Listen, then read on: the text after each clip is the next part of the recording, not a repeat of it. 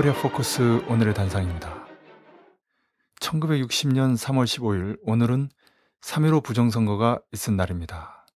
3.15 부정선거는 이승만 독재 정권의 붕괴를 낳은 4.19 항쟁의 직접적인 계기가 된 희대의 관건 부정선거입니다. 제4대 대통령 5대 부통령을 뽑는 선거에서 이승만이 단독으로 나와 당선되고 이기붕이 경선 나와 79.2%로 당선됩니다. 그러나 너무 노골적이고 무리한 부정선거를 저지르는 바람에 전 국민적 항쟁을 맞게 됐고 결국 이승만 독재 정권의 붕괴, 이승만 하야 선언으로 이어졌습니다.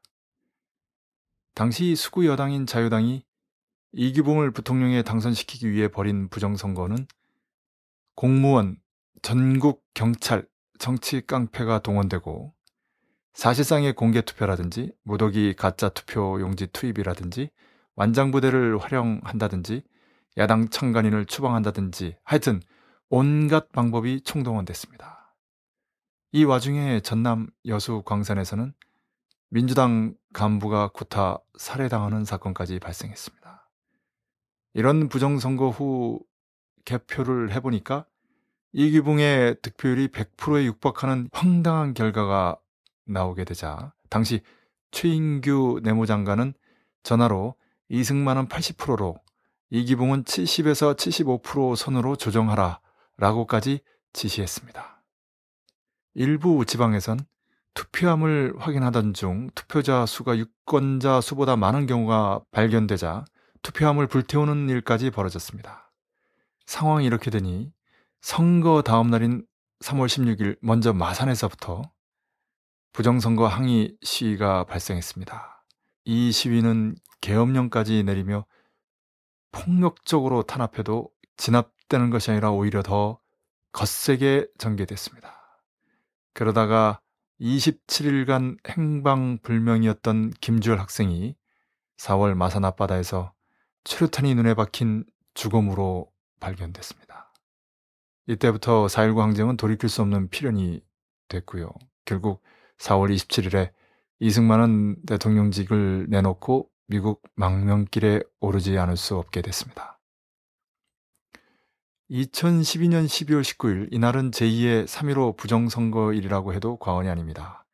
이명박 독재 정권을 계승한 박근혜 독재 정권이 출범하게 된 계기. 국가정보원과 군 사이버 사령부만 해도 총 4,500만 건의 부정선거를 벌인 희대의 관건, 금권, 언권 부정 선거로 박근혜 후보가 대통령이 된 날입니다.